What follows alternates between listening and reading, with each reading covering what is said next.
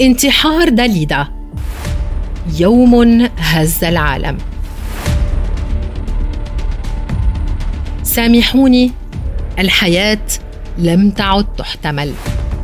بهذه الكلمات ودعت الفنانة الإيطالية المصرية يولاندا كريستينا جيجليوتي أي داليدا جمهورها.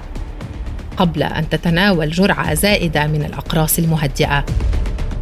داليدا التي كانت من الأوائل الذين صوروا أغانيهم بطريقة الفيديو كليب في فرنسا والتي غنت بتسع لغات ومثلت في إحدى عشر فيلما لم تستطع أن تتحمل قساوة حياتها الخاصة التي تشبه مسرحية مأساوية منذ بداية زواجها حتى ما بعده.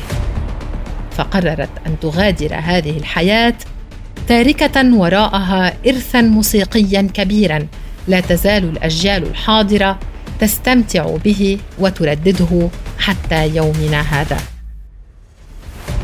داليدا النجمة العالمية التي لم تمر مرور الكرام وتكريما لها دفنت في مقابر المشاهير في باريس وصنع تمثال لها على القبر يوازي حجمها الطبيعي ووضعت الحكومة الفرنسية صورتها على طابع البريد.